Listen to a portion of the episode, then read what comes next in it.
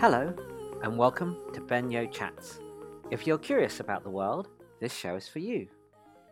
What advice does an epidemiologist have on COVID today? On this episode, I speak to Meaghan Kall. Meaghan is a UK government epidemiologist, and we talk about the endgame for COVID as an endemic disease, vaccine waning, and long COVID. We also discuss the social determinants of health. If you enjoy the show, please like and subscribe as it helps others find the podcast. Thank you. Be well. Hey everyone, I'm really pleased to have Meaghan Kall. Meaghan is an epidemiologist at what used to be known as Public Health England, PHE, but is now called the UK Health Security Agency. She and her colleagues have been working flat out for two years, producing some of the world's best COVID data. Uh, you and everyone involved in this public service have our great thanks. So thank you, Meaghan, and welcome. Thank you. Thank you so much for inviting me onto your podcast. So, first question What COVID myths do you find the most annoying, or maybe even any that you kind of find amusing? I guess the one annoying one I find is the myth on fertility and COVID vaccines, just because I kind of see that coming up a lot and obviously seems to be pushed. But do you have anything which you find really annoying about COVID myths? Uh, yeah, there's a few. I think the most amusing one that I've seen so far um, has been um, that uh, the vaccine um, turns people gay. So that was a new one for me. I mean, you know, what, yeah, what, how, how would that work? Like, what is the basis of that? And I think, I think what's interesting about about the vaccine myths um, uh, is that it really highlights this idea of um, uh, correlation does not equal causality. So two events can happen in, um, in, in time and space in a person that are linked, but it doesn't mean that one caused the other. And so I think we've obviously got very hyper focus on, on the vaccines at the moment and what happens around the time of the vaccine. And, um, you know, people will attribute things to the vaccine that, that aren't real. Uh, the other one that I saw recently was that the vaccine gave them nits. That was another adverse event. Uh, so there's things you know that are uh, that are quite outrageous um, that are coming up. So I think I, to me, maybe I find those more amusing. Um, the more I would say, the more annoying one that I've seen that I, I feel like I've been battling for months and has spent so much of my time doing is the misinterpretation of um, the um, the vaccine um, and deaths data. So where people are now seeing that most of the people who die of COVID are vaccinated, and people interpreting that as vaccines not working. Um, and so I um, and I think this is a message that we need to just keep reiterating until people understand it. But it is quite counterintuitive to tell people actually that means the vaccine program is working. People don't really, you know, it's very difficult to get that across. And it's it's just based on the the first assumption that no vaccine is 100% effective. Um, there's there's there's never been a vaccine um, that is 100% effective against hospitalization or death. So if you start from that point, then there will be, uh, sadly, unfortunately, a small fraction of people who who um, go on to be hospitalized and die of COVID. Um, and because in this country and because globally, there's such a wrong, strong age um, risk gradient for that that sadly the people who we are vaccinating who have really high uptake in vaccines. Um, some of them particularly in the older age groups do go on to die. And it doesn't mean the vaccines aren't working because there's a whole lot of people whose infections were prevented um, and then onward from that even who got infected who then their deaths were prevented because of the vaccine. So we're just seeing a very very tip of the iceberg now compared to what we saw before but it's just it, it's it's a very difficult thing i think um, it, to communicate to people and get people to understand when they're just looking at, at basic numbers that's a great deep dive um, into it so i'll come back to a lot of um, covid stuff uh, in a moment. And I think that's right. This whole data literacy has been really revealing, particularly for those who, you know, continued studying science or stats um, onwards and those who sort of stopped at maybe 12, 13, 14 and didn't get in into this uh, type of um, type of thinking that reading of that stats uh, has been quite counterintuitive, like you uh, like you said. Yeah. But before COVID, you were uh, quite an expert and continue to be an expert on HIV and other infectious diseases. So I was reading one of your recent papers on HIV, and I was struck by the results uh, that being gay or bi or being disabled in Romania led to much worse quality of life. And obviously, you looked at it in Romania, but this whole idea um, it seems to go across companies in the world, which is this intersectionality with so many what we might call the social determinants of health or socioeconomic and these other determinants. Uh, what do you think is a, a, you observe is happening in here, and, and how are you thinking about environmental, economic, and some of these other determinants of health when you're thinking about epidemiology, infectious disease, or, or even health in general? Yeah, I mean, absolutely. When we're looking at things, um, so for example, so in, in, people living with HIV, and we are talking about now a lifelong chronic infection, people can stay well with um, with HIV and li- live uh, li- normal um, lifespans. So, what is it um, that is perhaps determining worse outcomes in people with HIV with with with um, excellent medication? And I think what we're seeing is specifically with HIV, it affects um, disproportionately affects marginalized populations. Um, and so you do have um, people from um, the LGBT background disproportionately um, affected, particularly gay and bisexual men. Um, and we have people, um, you know, people who inject drugs, migrants, sex workers.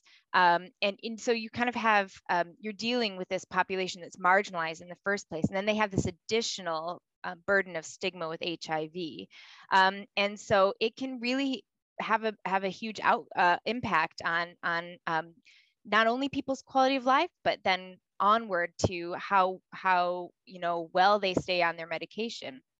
And so I guess the issue that we saw, particularly in that analysis, is that being um, disabled, being gay or bisexual, um, that those are stigmatizing identities that in some countries are still a major, major barrier. Um, and these are, we're talking about structural barriers, and this can also be a barrier to accessing healthcare and staying in healthcare.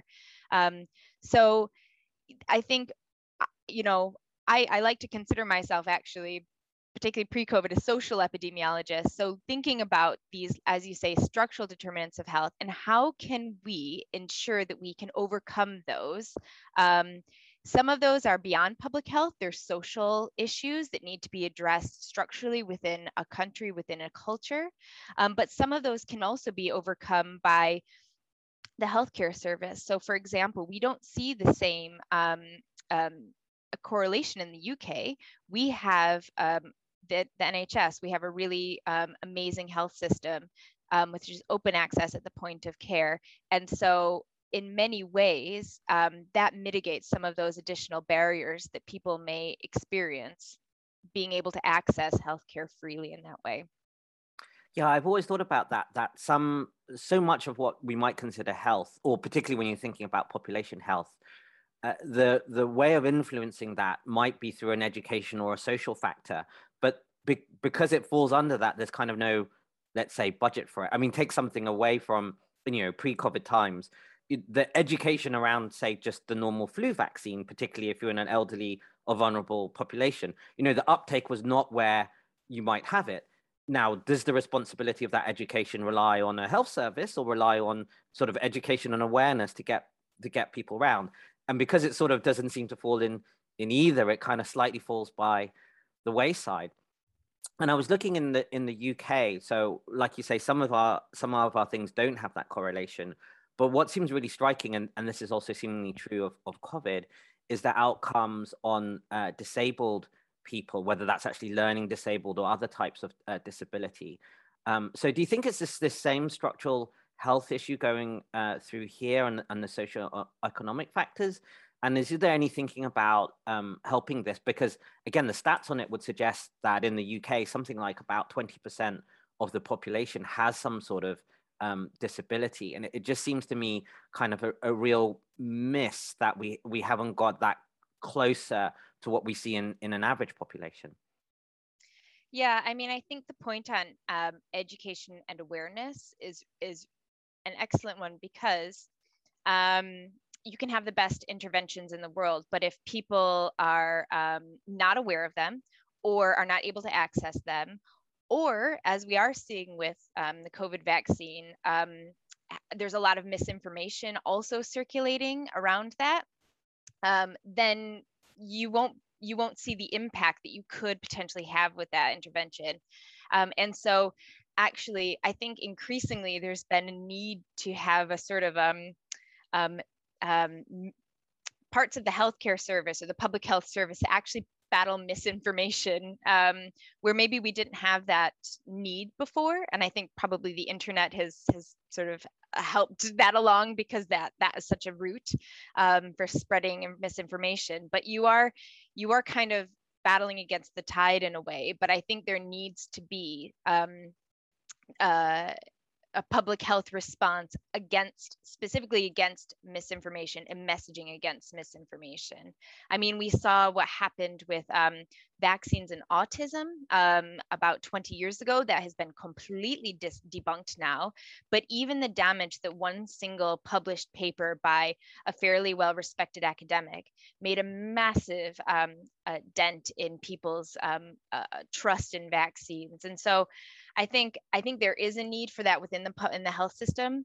I think I would also caveat though there is there is a role for um, for you know uh, ministries of education in countries to actually do education for some of these wider structural issues as well. So I would say, for example, going back to the um, of um, quality of life among gay and bisexual men, I think if you don't have um, uh, sexual and reproductive health and um, education about um, sexuality at schools about in an accepting inclusive way um, i think that's where it starts. If you don't have that then i think you, are putting yourself at a disadvantage structurally in, in the population being able to understand and accept and have services that meet the needs of these people um, yeah talking about a lack of information or misinformation but particularly a lack um, I knew nothing about um, ATRX um, until speaking with you, and I didn't realize how rare it is. So this is uh, what we kind of call these rare uh, genetic diseases.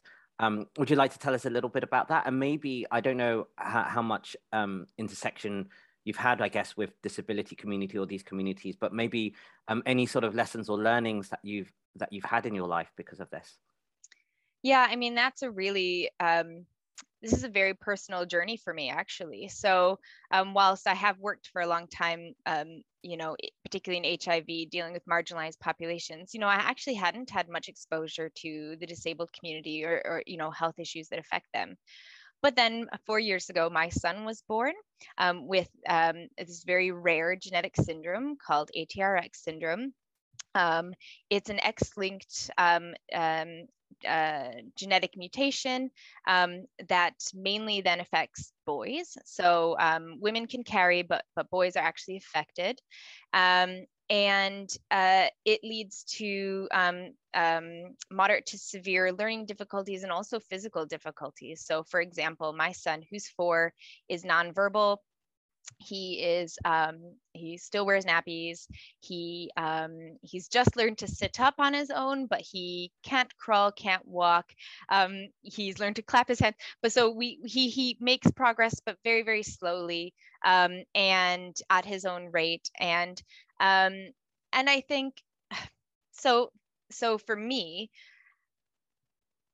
i guess rather unexpectedly in a way i was i joined this community this of of um, disabled people and their carers and had to learn really quickly about what it was to to be disabled. And not until i was actually part of it did i realize how hidden and invisible um, disabled communities actually are um, still in this day and age.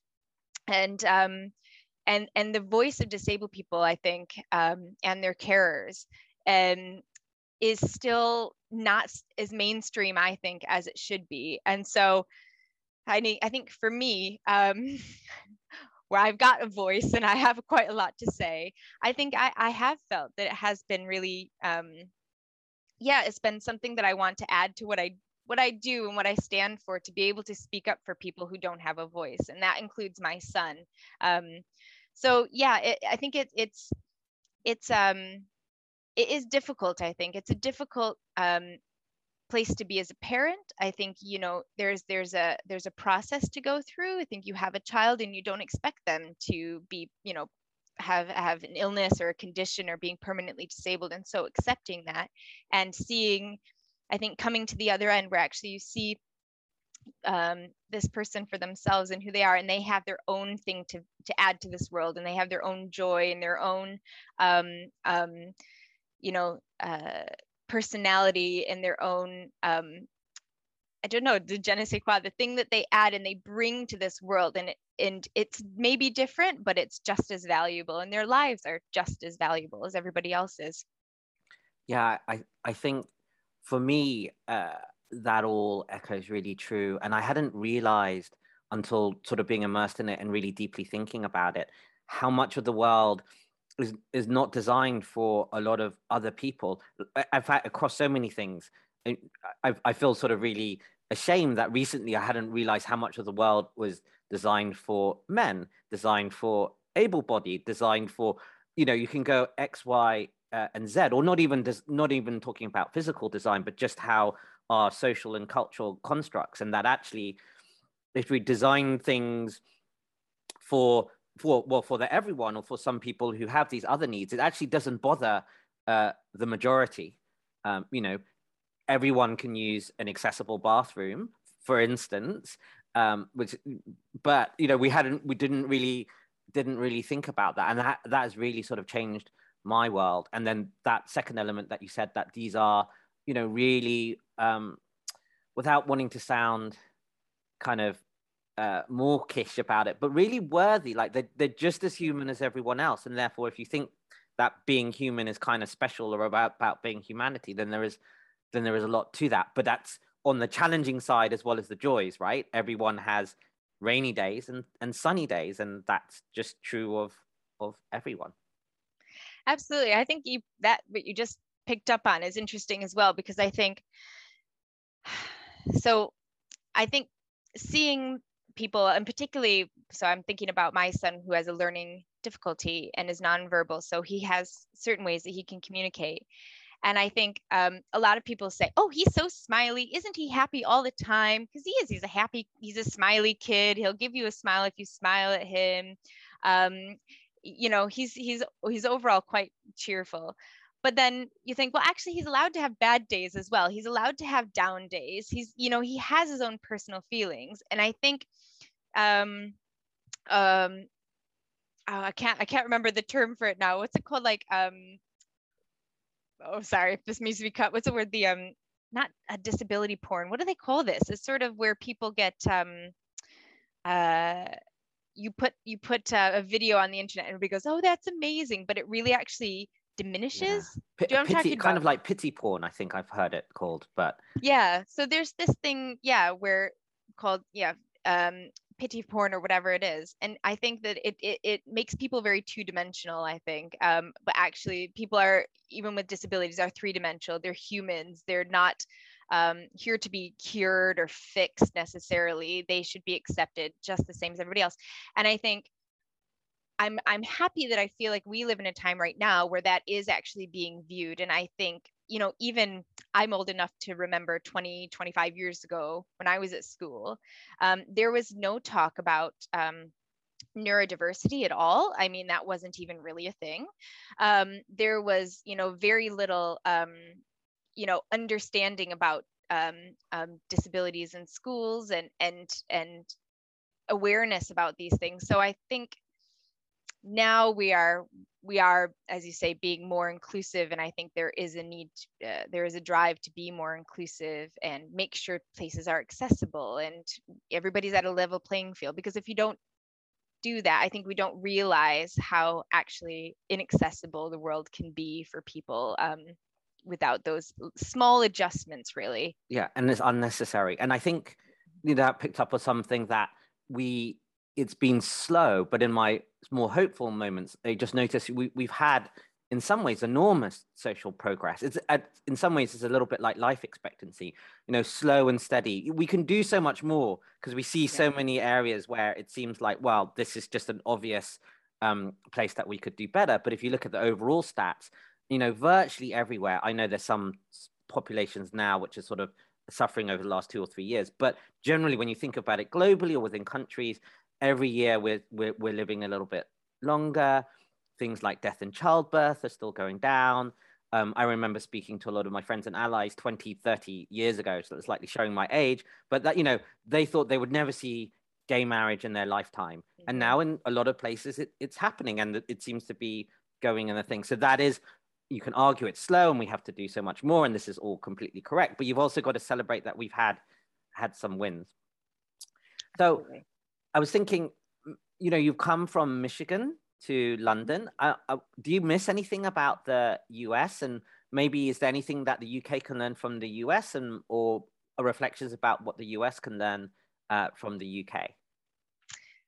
Oh, that I mean, so much bad. Well, I I moved over here um, a long time ago now, though. So I moved over here um, in 2005, which is coming up on 16 years ago. So um, in a way, I was never quite an adult I didn't uh, in in the U.S. Um, and I think also over that time period, a lot has changed. Um, so I get the exposure of what's going on there from my friends online, but also from the odd visit here and there.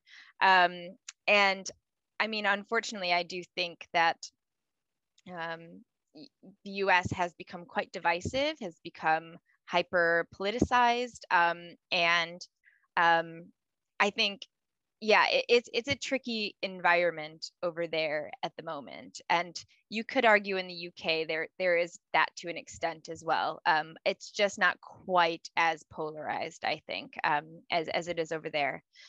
But yeah i um i i think one of the things that i i think the us um, has an advantage is is in terms of sort of resources. So um, coming back to my work, so they have the Center for Disease Control, and that is just incredibly resourced. I mean, they have um, have so many different amazing programs that they're able to do in terms of public health um, there that that we didn't at least before COVID quite have have the same kind of emphasis and the same kind of um, backing to be able to do.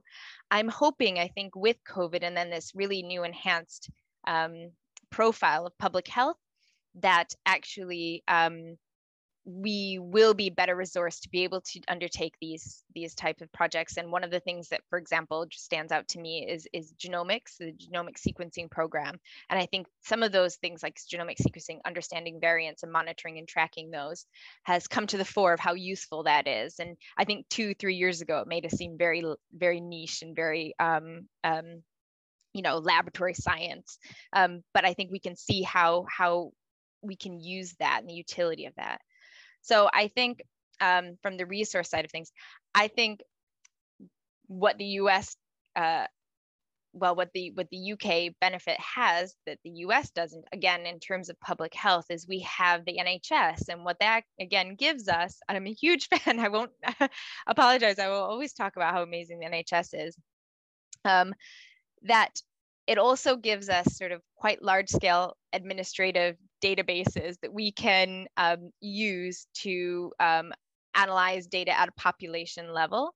Um, so some of the, again, with COVID, the analysis we've been doing looking at linking um, positive cases um, to their hospital records, to their vaccine status is something that's not possible in the States all of those databases sit completely separately in the fragmented healthcare systems of private healthcare organizations.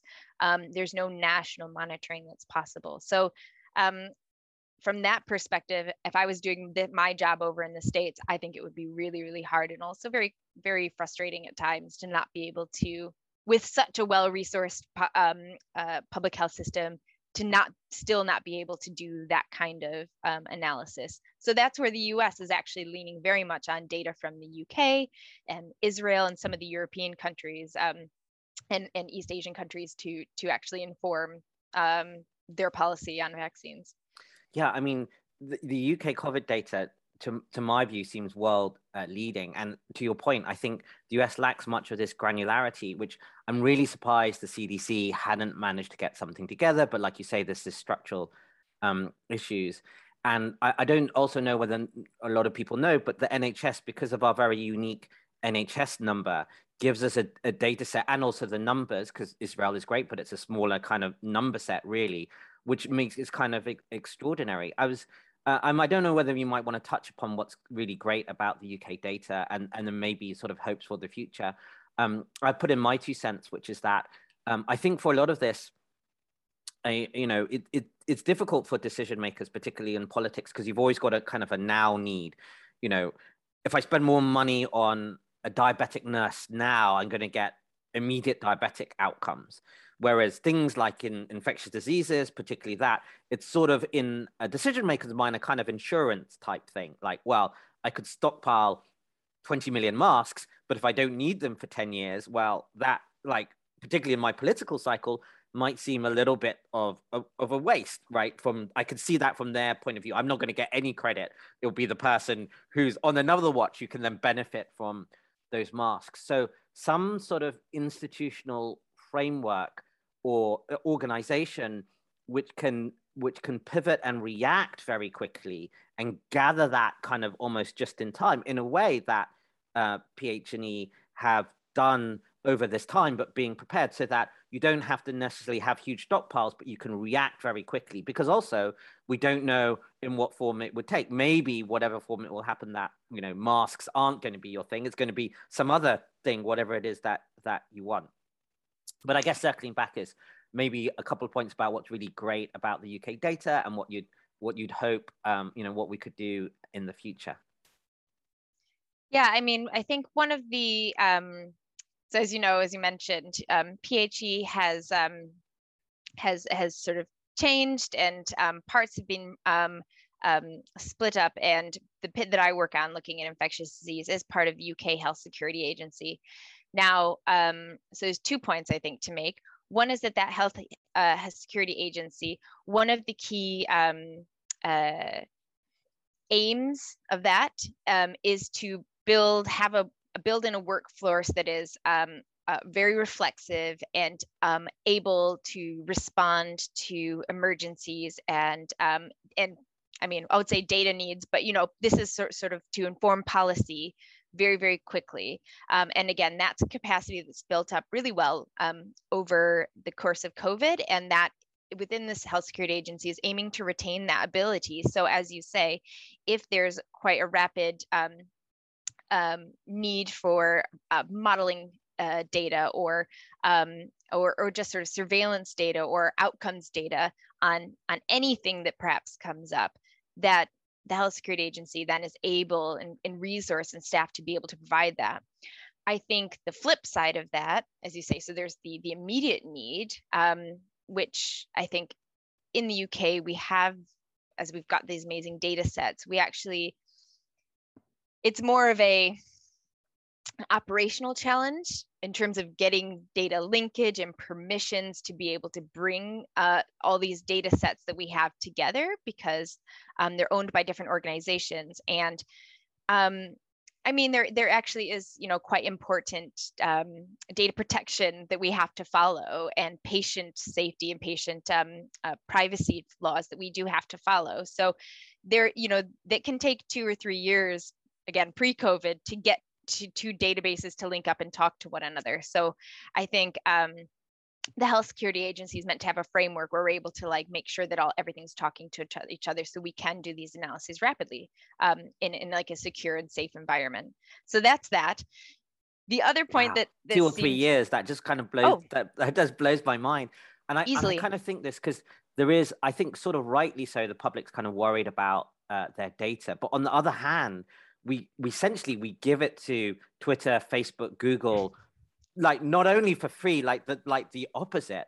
And um, we don't give it to sort of health authorities who could really, you know, save people's lives with it. And it really, it really frustrates me that I think, you know, and you know, but essentially because I think we can trust the NHS, and I think we can trust the NHS with our data, and we would we would do so much better for it. And because you've got to trust NHS more than Facebook, and you and you you've given it to Facebook, Google, Amazon, and and all of that. And what what is that letting them do? Sell you more um, you know cat memes if that's what you were into right as opposed yeah. to as opposed to directing your population health they're like giving you ideas about where you are so that that frustrates me and this is the kind of the public imaging education bit because i think if people really really knew i'm hoping that they they would be more like oh no you know what this is a really good thing i, I would i mean i give my credit card and all of that uh, all of that data so that because i really see that there could be a huge benefit with that and particularly in the uk so it's so unique anyway i I I stopped yeah. you there from your second point, but just that's no, that's okay. I... I... thought it could be more, but uh, I thought it could be a, a challenge. But two or three years of multi-agency just seems like that, and I think you know we've got very high data protections. And I was just going to ask a little bit about day in a life and things like that. You know, we've got freedom of information and, and all of this as well. And if you compare it to what you have in other things, it's just, uh, you know, again, we've just put the emphasis uh, in my view, slightly wrongly about how we could uh, how we could do that. Yeah, I mean, yeah, like I say, some of these private organic, you know, companies like Google and Facebook have just trillions of data points that they get to fit in. Uh, but I mean, it is I don't want to undermine it is actually a very, very important step that we do carefully consider, um, you know, data release and who gets access to data, and that that is very, very care- carefully managed. I think because there is an element of public trust, and we need to make sure that people um, can opt out if they need to, and we have in this in this country very few who actually take that option. That is possible, um, but I would say that. Um, but that, our safeguards that, are really strong. That's the yes. I kind of and they need to be there but um, there is also a bureaucratic element there that just take it's paperwork and it's red tape and it takes a long time and it actually it's it's almost just the human resource required to get something through to be able to you know like i say link to databases across or um, or get you know get a memorandum of understanding that you can pull some data an extract of data and link that up. Um, and some of these databases are very very sensitive of course. And so um, yeah so it that that that is something that i think could be improved massively. I hope it will be now um, and it actually has even over the past 10 years um, you know a lot of the cross working has been very good so that's positive yeah great okay so we're going to go more into the epidemiology section and all of the covid stuff but i thought uh, maybe it'd be good to have an understand of or what do you think people most under- misunderstand about being an epidemiologist? Or maybe you can get a glimpse into sort of a, a day in the life of, of Meaghan. I mean, I got an impression, you know, there's spreadsheets, maybe there's paperwork like freedom of information, there's speaking, you know, you do this kind of comms role. Um, but I guess a few years ago, people didn't like, oh, what, what, what do they do? Are they tracking stats and things? Um, so I don't know, maybe what's misunderstood about what you can or can't do, or a glimpse into your kind of day in the life. Well, I mean, for me, when I used to tell people that I was an epidemiologist, they thought I studied skin. um, okay. Or or armadillos. I mean, just there was almost zero recognition of of what that term was. Um, and so, wow, that has really changed over the past two years. Um, now, pretty much everybody knows what an epidemiologist is. Um, but breaking it down to its basic basic points it's it's people who study a disease in a population. And i think what maybe people don't realize is there's lots of different types of epidemiologists. So there are infectious disease epidemiologists which is where i work but there's also um, there's also as i said there's social epidemiologists that look at the impact of social um, of factors and social determinants of health um, um, on on outcomes of people there are psychological epidemiologists that look at, say, um, they might look at um, anxiety, depression, and mental health issues. They might look at things like suicide and look at the demographics around that. Um, there's um, people who will look at, you know, substance abuse, alcohol, and smoking. So there's, I mean, the the actual profession of epidemiology is actually really, really broad and, and covers almost any area that might affect health. Um, so I think that's one thing that that I think is important to highlight these other um, roles in epidemiology um, that are being done that aren't just looking at an infection. Um, but yeah, I think the actual day to day, it is quite, I mean, I, I'm a government epidemiologist and there's epidemiologists who work in lots of different sectors, including academic and the commercial sector and things like that. Um, in the government sector, um, we're asked to um, do quite a lot uh, around surveillance. So the routine monitoring of particular infections, um, understanding, yeah, the demographics, the factors, risk factors for, say, acquiring these infections, um, looking at the outcomes of, of people with the infections, also looking at prevention measures um, and evaluating those. Um, and so for HIV, that could be looking at um, uh, pre-exposure prophylaxis that could be looking at condom use. Um, it could for um, you know flu and covid that's looking at vaccines so these preventative measures. So it's quite broad in, in how we're understanding how disease impacts a population. Um, and so we we do these analysis to inform policy. We do some of them as um, more in-depth analyses to um, uh, better understand factors associated with these diseases um, we do a lot of interworking with other government agencies, um, depending on what the topic is, to engage with COVID in particular. We're doing a lot of um, working together with policymakers and ministers um, because a lot of, you know, so many of these decisions are very high profile at the moment and being made at the top levels of government um, and are changing so rapidly um, and then yeah we do we do also you know day to day response to freedom of information requests and parliamentary questions and things like that. Um, and uh, just to say, all those freedom of information requests that come in, they get dealt with just in as in the same level of scrutiny that would be if if um, you know a member of parliament asked it. So we have a certain statutory duty to respond to to all of those with the best information that we can. So um, yeah, so it's it's quite it's quite a mixed bag. Lots of different things that we deal with um, on a day to day basis. Oh, also there's quite a lot at the moment dealing with sort of individual management of certain settings or certain outbreaks and things like that. So there's actually quite a lot of incident meetings where we deal with um, and, and look at the epidemiology of what's happening um, the local at local level. Yeah, exactly. On a small on a particular population. Yeah. yeah. Wow, keeps you really really busy. Um, and so I guess we've had a lot of these kind of armchair epidemiologists that we said. And actually, it's interesting. Some with a computational mass background have shown quite good sort of short to medium term accuracy with, with some of their modelings, actually using kind of uh, the stats and the maths. Um, others have actually been kind of quite off base, and I think this is interesting for what how we started off this uh, conversation with some of the myths, because I'm always very interested about whether we think we have a biological or, or scientific mechanism behind something. You know, I was taught, you know, start with a theory and then check the data rather than just mine through the data and, mm. and, and come up with things. And then on the other hand, some scientists have been quite protective of what's perceived to be their own sort of relatively narrow domains.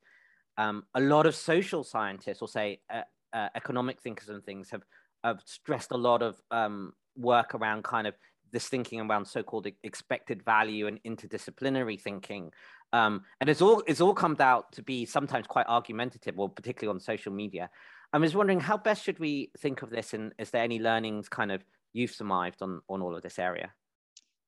I mean, I, I think I, I'd like to start with the positive that's come out of all this. And I think one of the most amazing things of having um, um, so much resource and energy on a single infection and a single um, disease has meant that um, we've been able to draw resources from probably the most unlikely areas that you may not expect. So, like you say, we've got people who normally work as actuaries, people who work in um, in in um, forecast modeling for insurance companies, people who um, work in um, I mean, just so many different sectors actually all looking at the same um, problem. And um, and even when it comes even down to people who are very good at like data visualization and they're getting in the mix and it's actually you know me maybe me and my small team at phe who work on some of the epi may not have the resources to be able to do all that. So i actually love going on twitter and other places and seeing what other people can do with the data um, when it's done in a robust and sort of uh, you know an independent sort of way just really as, as, a, as a research question they're trying to answer.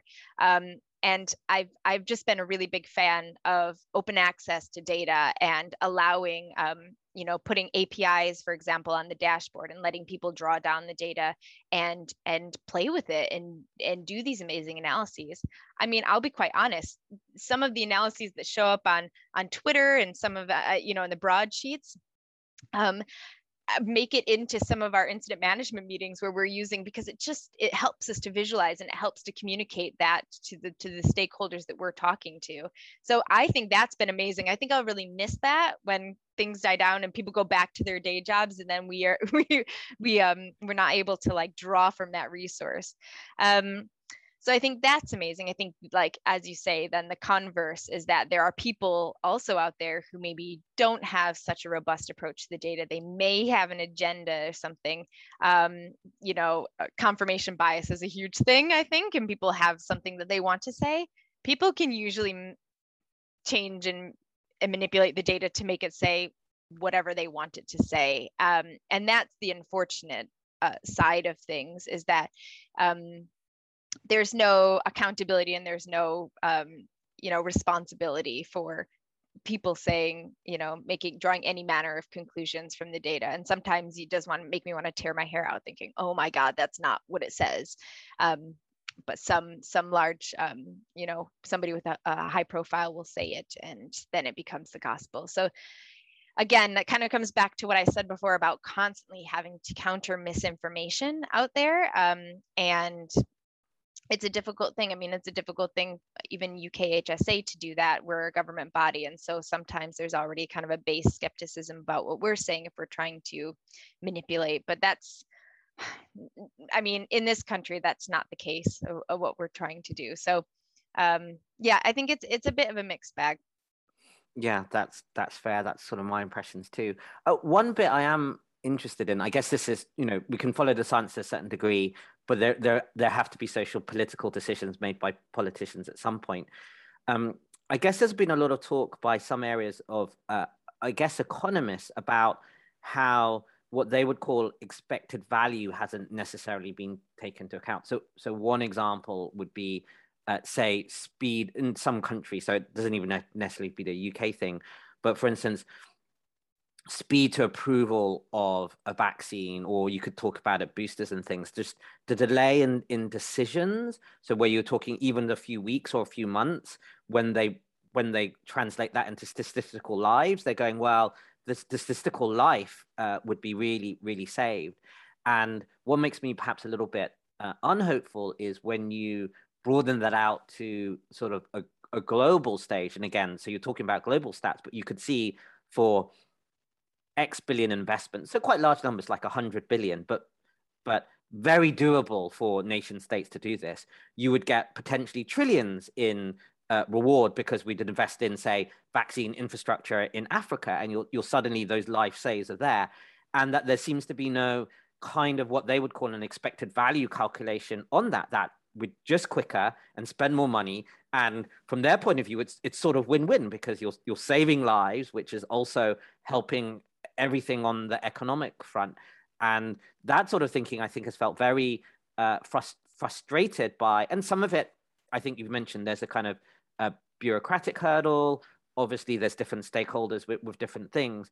Um, but I've I've still been surprised that there couldn't have been, and, and there still isn't quicker expected value. I mean, t- thinking about it on the global stage, you know, if I was the benign dictator, I could definitely siphon off seemingly 200 billion and get trillions of uh, trillions of outcomes, which would be a great reward, uh, seemingly on, on, that. But we're obviously we're not um, we're not set up to do that. Do do you think we haven't paid, or uh, you know, in general, we're not thinking enough about uh, expected value? And is there anything we can do on that, or do you think it's more of a I don't know if there's any other things we need to sort of consider in that type of thinking. Well, I mean, I think I think it's a really uh, interesting area of of um, of thought um, at the moment in terms of um, where's best to invest, I think. I think a lot of countries, um, particularly developed countries, are in the thinking that let's sort our patch out first and then we'll be better able to help um, others who are, um, you know, have less resources, basically. Um, However, the risk there, as you say, is that the time that you spent sorting your own patch, sort of putting your mask on first, like on the airplane, is kind of that sort of analogy. So put your mask on first before you can help others, is that you lose time um, and you lose lives and you lose um, sometimes also momentum um, in in particularly around vax like we'll say vaccine rollout is kind of uh, one of the key areas for this. Um, and I think, I mean, me, my my own personal worry is that what may happen is that all the you know high income countries um, sort themselves out, sort of um, so to speak, and then uh, okay, COVID is over for us. It's endemic and we're fine now. And then it comes out of the news media, it starts dropping down the agenda and down the priority list, and perhaps um, there's just less momentum and less um, less sort of drive to continue pouring resources into helping other countries, um, you know, with their vaccine um, supply and rollout.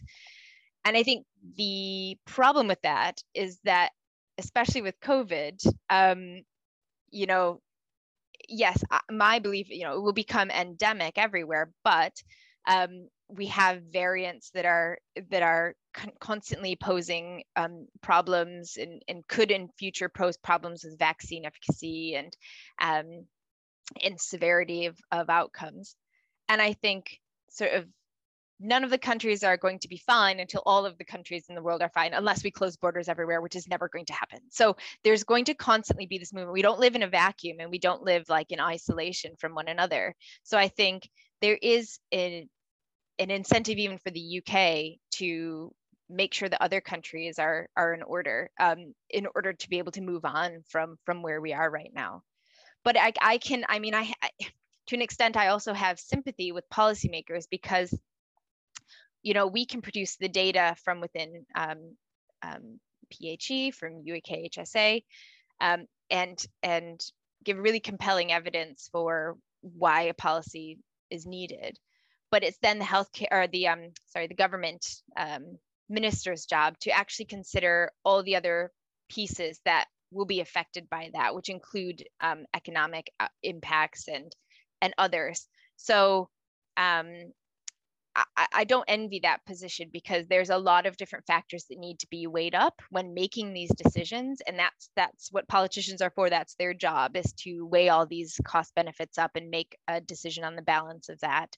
Um, but i think yeah it, it can it can feel kind of frustrating if you feel something should be happening in your patch and it's not um, yeah i saw that particularly um, with uh, say the the, regula- the regulators, which I, again I have quite a lot of sympathy because it's quite complicated, and I can see individual nation states, uh, you know, needing to take a view, and different populations are, are, different. Actually, we can get onto this that you know countries' data by because of their populations, the way they do their data, often really not uh, comparable, which is probably one of the other things which kind of annoys me when people look at their data. It's like, well, do you actually know when you when you go and look into it? It's oh. just a completely different number. But I did feel with with everything like you know, particularly with Europe versus UK, or even some extent Japan and then the US. Um, you know, you're talking about clever scientists with other clever scientists. There, there should have been better, I guess, regulatory arbitrage where if a, if a decent amount of consensus scientists are saying, look, this is this is safe and effective for us, it's kind of going to be obviously safe and effective for most of these other populations, given what we know. And those months delays were were very uh, costly. And I know there's all these other stakeholders in the, in the round, and there's a kind of this um, behavioral agency problem because you take the blame for when things go wrong, but you hardly get the credit. You know, if you mm-hmm. if you've done something three months quicker, you, you no one goes, oh, the expected value of that was millions of life saves. You know, well done you. It's like, oh my god, you had a one in a billion side effect, which was which was dramatic. Oh, that's that. So I can see that, but it was really frustrating. And in fact, you can see this now that it's it's just you know, it, it seems obvious if this bunch of scientists are, are saying it and that's where consensus is, it, it's got to be true in, in these other countries. But if that's that's that's where it is.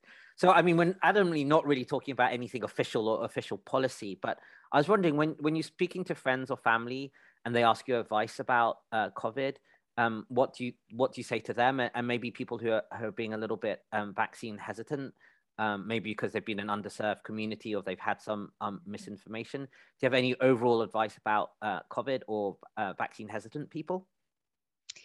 I mean, I think what I have been, the way I've been talking about COVID has definitely evolved over the time that it's been around. I think, you know, actually, um, at the very start, I I was thinking, oh, it's it's just like you know them talking about early early first couple months. Thought, oh, it's just maybe it's another like a flu or like a bird flu. Um, and then I think as we get more information about what what coronavirus was and um, and how it was affecting populations, um, and how severe it could be in terms of um, outcomes, but also sort of long COVID and things like this. Um, yeah, I think then my my my advice would adapt, and I think now we're in a vaccine era, um, and I would I think I could maybe call it post-vaccine. Are we there? I think nearly, um, especially for adults. I think you know it's adapted again. So my current advice for people is that um, you know, I believe that that coronavirus will become an endemic, globally endemic infection. I think that a great deal of the poor outcomes we're seeing down to COVID is because people are immune naive, have been immune naive, and have had lacked any kind of immune response, and so it's a it's a completely foreign um, pathogen, and then the body reacts. I think in the presence of some immunity, whether ideally through vaccines but you know even if you've if you've been infected before that gives you immunity then your chance of having poor outcomes is is just much much many many times lower.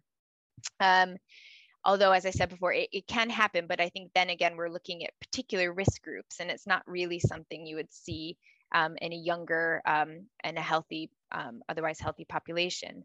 So to that end i think there will come a time when we have to live with it um, and we have to get on and we can't continue having a myopic focus on a single um, disease for for much longer because other um, other diseases other conditions other health problems other economic problems are also in the mix and need attention as well. So my current advice I, I, I say if you can avoid crowded indoor areas um, and wear a mask indoors i think that's that's your best um, you know your safest way of doing that. It's it's a it's a um, intervention that takes almost very little effort you know a mask basically and could could be um, uh, quite impactful i think um, particularly if you are infected and you don't know it. Um, uh, but other than that i think um, you know it, it, i think we're we're not going to see the end of coronavirus i don't think in our lifetime and i think probably a lot of people are going to be infected more than one time but going forward i think it, the severity will will um, reduce there's also those there's so much we don't know yet and i think we still need to continue maybe in the background maybe not at the forefront of the you know um, headline news every day but we need to continue monitoring things like um, vaccine waning and long-term vaccine effectiveness. We need to continue monitoring things like variants and how those impact um, on on on uh, the, you know changes to the virus.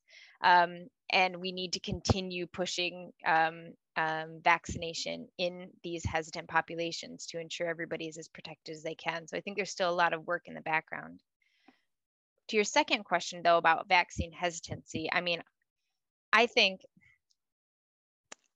to me i, I have i have had um, people in my life who've come to me for advice on the vaccines and whether it's um, uh, like you say some particularly um, marginalized populations who have very little trust in the health system it could also be pregnant women who are just concerned about the impact on their unborn child um, and, and it could just be people who've who've had misinformation. And I think for me, kindness and patience is always the best way forward. I think coming combating people, making them feel silly and making them feel um, as if they're a mug for believing some not understanding or um, is is the absolute worst tactic to take. I think giving people time um, and patience um, and the correct information, signposting them, and also maybe not expecting people to change overnight or change their minds in a heartbeat because people have a lot of really deeply felt beliefs and a lot of deeply felt fears um, and those don't just change overnight so um, yeah i think i think uh, it, I think it's so important not to see vaccine hesitant people as some sort of enemy or some people who are who are doing something to the rest of us to harm us. I think these are people who most of whom, many of whom have genuine fears that really need to be worked through and need to be assuaged before they'll feel comfortable. Um, so that's yeah, I think that's my my opinion. I think also countering the just general population of uh, misinformation is just going to be so important because unfortunately there seems to be a bit of a wave at the moment of anti-vaccine sort of protests and um, and movement that's gaining a bit of ground at the moment, which I think is really unfortunate. And for that, I think we need higher level government level messaging that needs to come in to combat that. Yeah, that makes that makes a lot of sense. Um, well, I was just going to pick up on two or three things you said there. I, I don't know if we'll be able to cover them briefly, but one was, a, uh, guess, the endemic state. Second was on sort of long COVID, and the third one was on vaccine waning. Um, I guess on the endemic state, I was listening to a pharmaceutical company recently, and they were essentially saying that the end game for COVID in post-vaccine sort of world, which some uh, nation states are probably in, was living it with sort of an endemic disease, sort of normalizing like low friction interventions, crowded place with masks. Why not? Doesn't really cost you anything. Yep. But for everything else, if you're double vaxxed, or some people might need boosters and things like this, um, that that you should really be thinking of beginning to be a sort of a more normalized state, living with endemic disease and that while mutations were also very likely, they also said that, to your point, if we uh, keep up with the surveillance and everything, that the technology should be able to match whatever we see on the mu- mutation side. So obviously, there's kind of tail risk either way, but your, your base case would that be that you would um, cope with it, and then that becomes like uh, another um, endemic disease. I mean, it's not quite like flu, but that's what most people would kind of uh, think about would that be uh, would that be a sort of reasonable base case in thinking about the end state here? Yeah, I think, and I think just something to clarify. I think I don't think anybody thinks that that that the um, disease course is, of COVID is like flu. It's more what we're saying is how we manage it yeah. is will yes. be like flu. I think so. So thinking about it from that perspective, where yes, we have um, a potentially deadly virus circulating in, in this population is actually quite scary but we've had that with flu for hundreds of years um, and um, and for several decades we've had flu vaccines so i think we um, we manage that through surveillance like you say. So we constantly monitor um, the number of infections um, and particularly in particular populations like in hospitals and in young people for example. And we um, also monitor and we well we will be monitoring much more closely variants so that we can uh, yeah adjust um, and tweak um, the formulations of vaccines if and when that becomes necessary. So if we're able to do that um, then um, you know what we're also able to do is um, interventions like preventive interventions like the like the vaccination campaigns that's an intervention. Um, that's a huge huge intervention for us. Um, and again we use that for flu. Every winter we come through with a vaccination campaign and we target vaccines at the people who are at most at risk. Normally it's very young children very elderly healthcare workers for example carers. Um, so i would always had my vaccine. And so um, it, yeah so we have these these vaccination campaigns that's a huge intervention. And then some of the non-pharmaceutical inventions interventions as well if those stay up to a certain extent will make all the more benefit in terms of preventing the spread um, and, and preventing impact of of illness basically that we might see. So this is where i think all this background um, work needs to continue to be able to see okay well will coronavirus become more of a seasonal virus. At the moment, we're not seeing that at all, but it could become that way once it becomes more endemic. So we need to continue to watch the patterns, looking at like waning, because um, again, we don't have a really good concept of what that means in an endemic state. Um, what it would normally mean is that, um, you know, a certain amount of so you, a certain amount of people immunities um, are are sort of um, um, reducing and people are coming into the susceptible pool at a certain rate then people are being vaccinated coming out of the susceptible pool in a certain rate and where that sort of levels off in terms of the numbers of infections um, that we're seeing is a big question mark we don't really know um, and then i think the third point is really around um, is around variants. And I think it's really important to note actually that when you have a new um, a new virus, actually, uh, from an evolutionary perspective, after a few years, it tends to kind of settle down. So you don't really have um, massive divergence in terms of um, in terms of variants and different strains coming out um, after a certain point. So I think the hope is that the same will hold for coronavirus. We're seeing alpha strain, delta strain, lots of um, unique strains coming out. We're hoping that actually after a few years, that will settle down in and of itself. And you might see different strains emerging slightly like you do with flu, but not to the same level where it could completely evade a vaccine, for example. Um, we're very, very fortunate with our vaccines. We have incredible vaccines that we think so far look like it would take an awful lot of mutations to completely evade a vaccine. And again, that's different to the flu. So it would not take a big change in a flu um, virus to evade a vaccine. Uh, coronavirus looks to be behaving quite differently. So we think we're quite hopeful, we're optimistic, but there's a ton of things we need to keep monitoring for probably another, uh, very closely for at least another couple of years, I think. Yeah, I think from what I can see as well, that's one of the differences within flu. Like flu, often you'd have to adjust. This one looks like we won't have to, and then even if even if it does come with our surveillance, it's very likely we'd be able to adjust on time. Um, I guess uh, one a lot of people are thinking about long COVID as well, and I guess a, a lot of it, uh, obviously, it's impacting adults, but a, a lot of the queries around uh, the risk in children.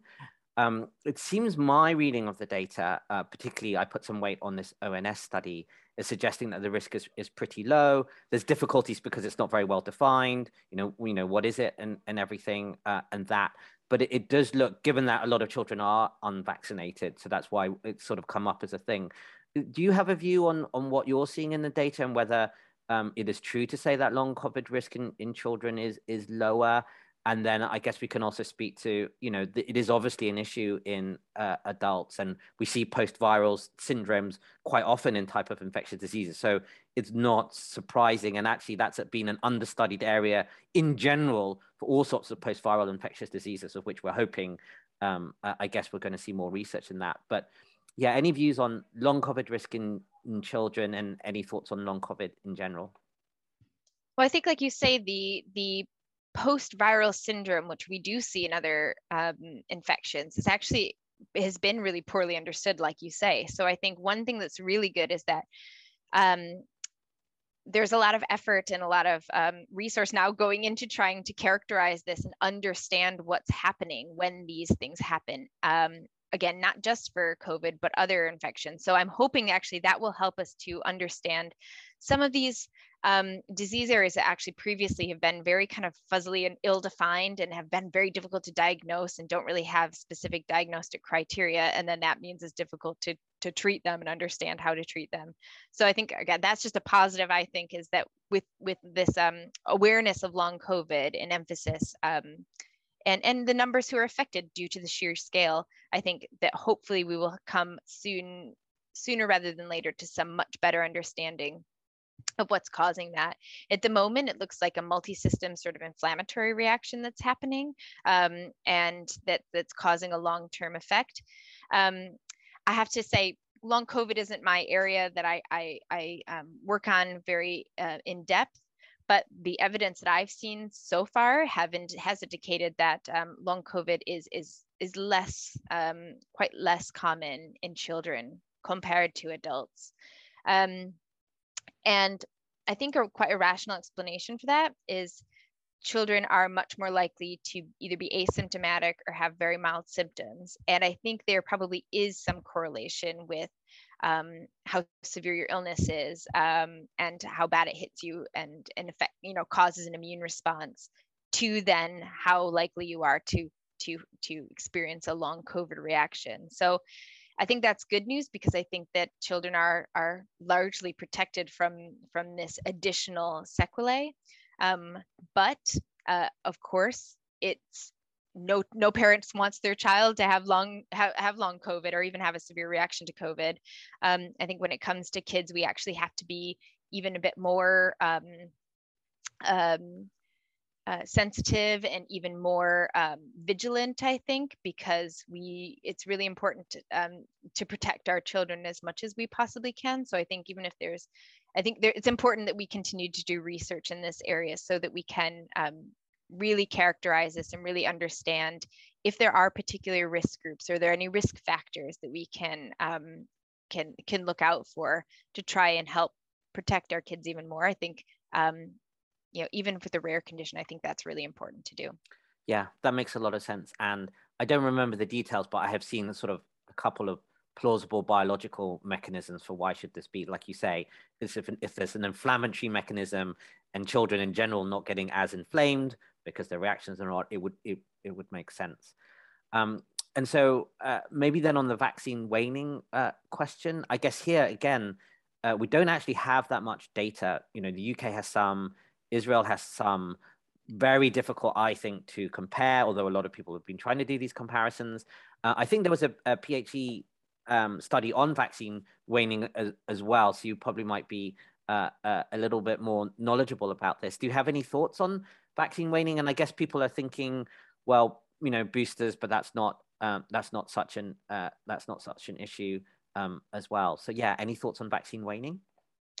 Yeah, I mean, I think when it comes to understanding the extent of waning, uh, in my view, you need real life data, and that's as opposed to sort of laboratory data. So measuring um, antibody responses and T cell responses in a lab um, setting can give you this first uh, early indication of what might be happening. But I think ultimately, we need to know on a population level we need information on infections and reinfections and that um, and uh, and uh, yeah, sort of vaccine information in, in the context of vaccines and uh, um, to really understand the extent of, of waning.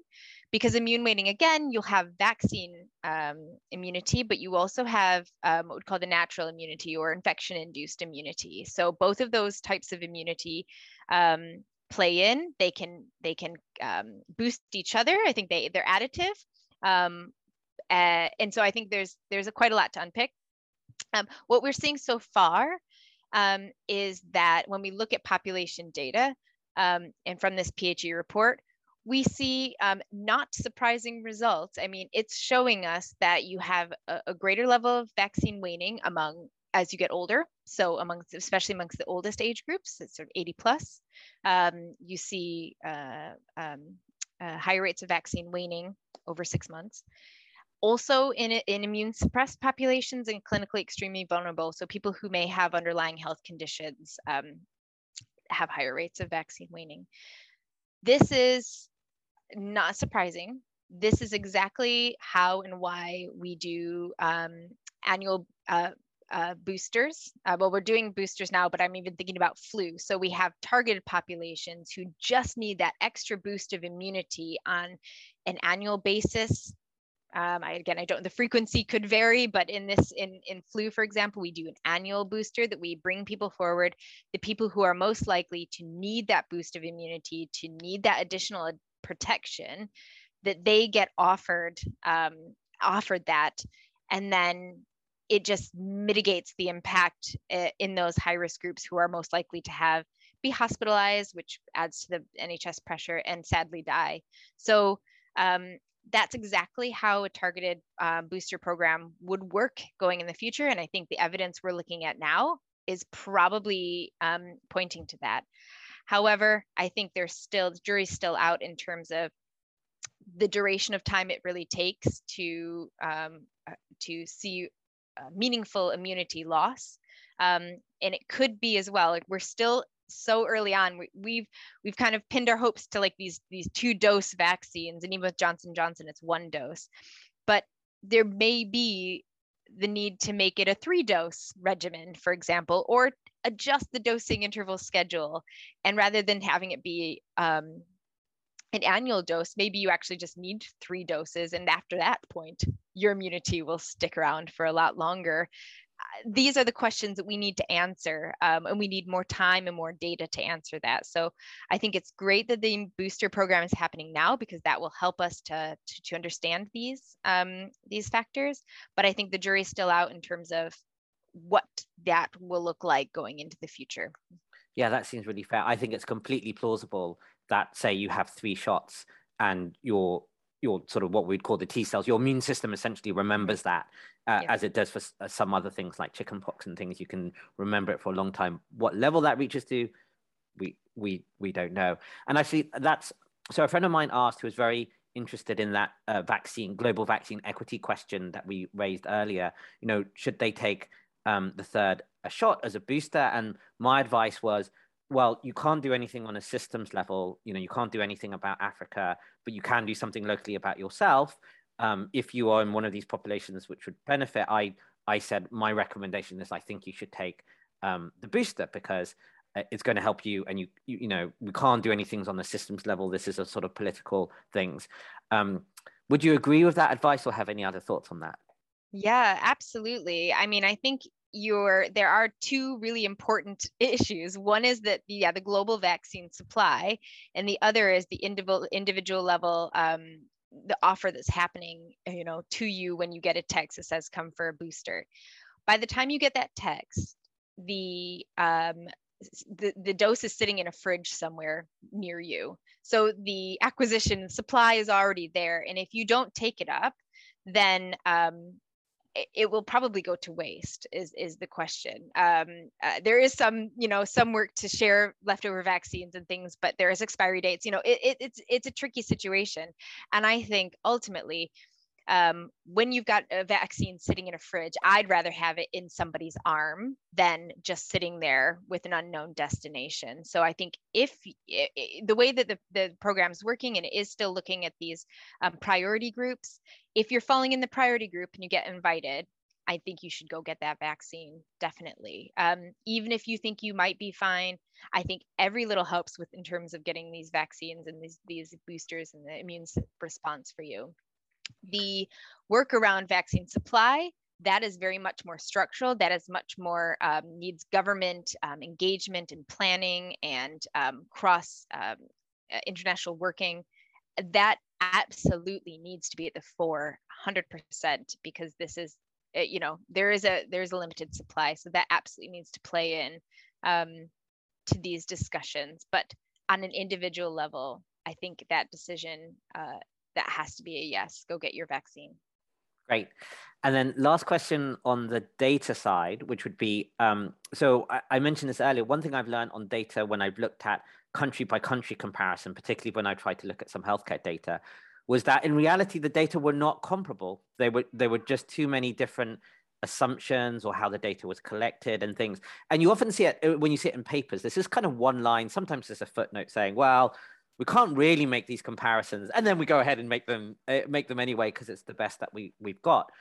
But in actually such a high profile area i, I feel this is kind of misled um, well has been very mis- misleading because you really have said apples and oranges and pears comparisons and then try to draw some conclusions and really uh, you can't. So I, I don't know whether you feel this is have I overstated the case, or uh, what have ben. you learned from country to country, uh, com- comparable data, and then everything which has happened there? That that actually would have been a good answer for that very first question you asked me about what's the most annoying thing. Oh, annoying that thing, yeah. could have been it because again, I have actually the very first um, and it was on Facebook, but the first sort of long post, I guess, or you know, into the world that I made about um, about coronavirus was that for people to please stop making um, comparisons between different countries. And I think until you're, when you're working in the data, you can see how nitty gritty it is. But even a simple definition difference can make two uh, countries um, completely different in terms of comparisons. You've got population denominator issues, you've got vaccine issues, you've got healthcare issues, you've got population demographic issues. There's so many things that can um, that can affect the comparability that it is i can see why people want to do it um, but it's not a league table you know there's there um, you know there's in setting people setting countries out like a league table i think can be very very um, misleading and very very actually quite harmful and i don't think it's a very helpful thing to do. Um, so I, yeah i i find that very um, tricky i think. Um, you know to an extent you know it, it, helps to inform people understanding what's happening in a context and you in some places you can see there that there if there is no healthcare system and there is no testing and you can see what's happening there. Um, but yeah I, I i i struggle. It's um i've been banging this drum for a very long time. Please stop making international comparisons because they're just not valid. They're just not valid okay that's fair. And then uh, is there anything else on on covid you would like uh you'd like to say? Oh i don't know. Um have God, we covered most question. of the important kind of uh, i mean i'm not dwelling too much on the past but kind of like you say because things have changed about you know where we are now. I don't know if there's anything else you'd want to add. You, there might not be anything.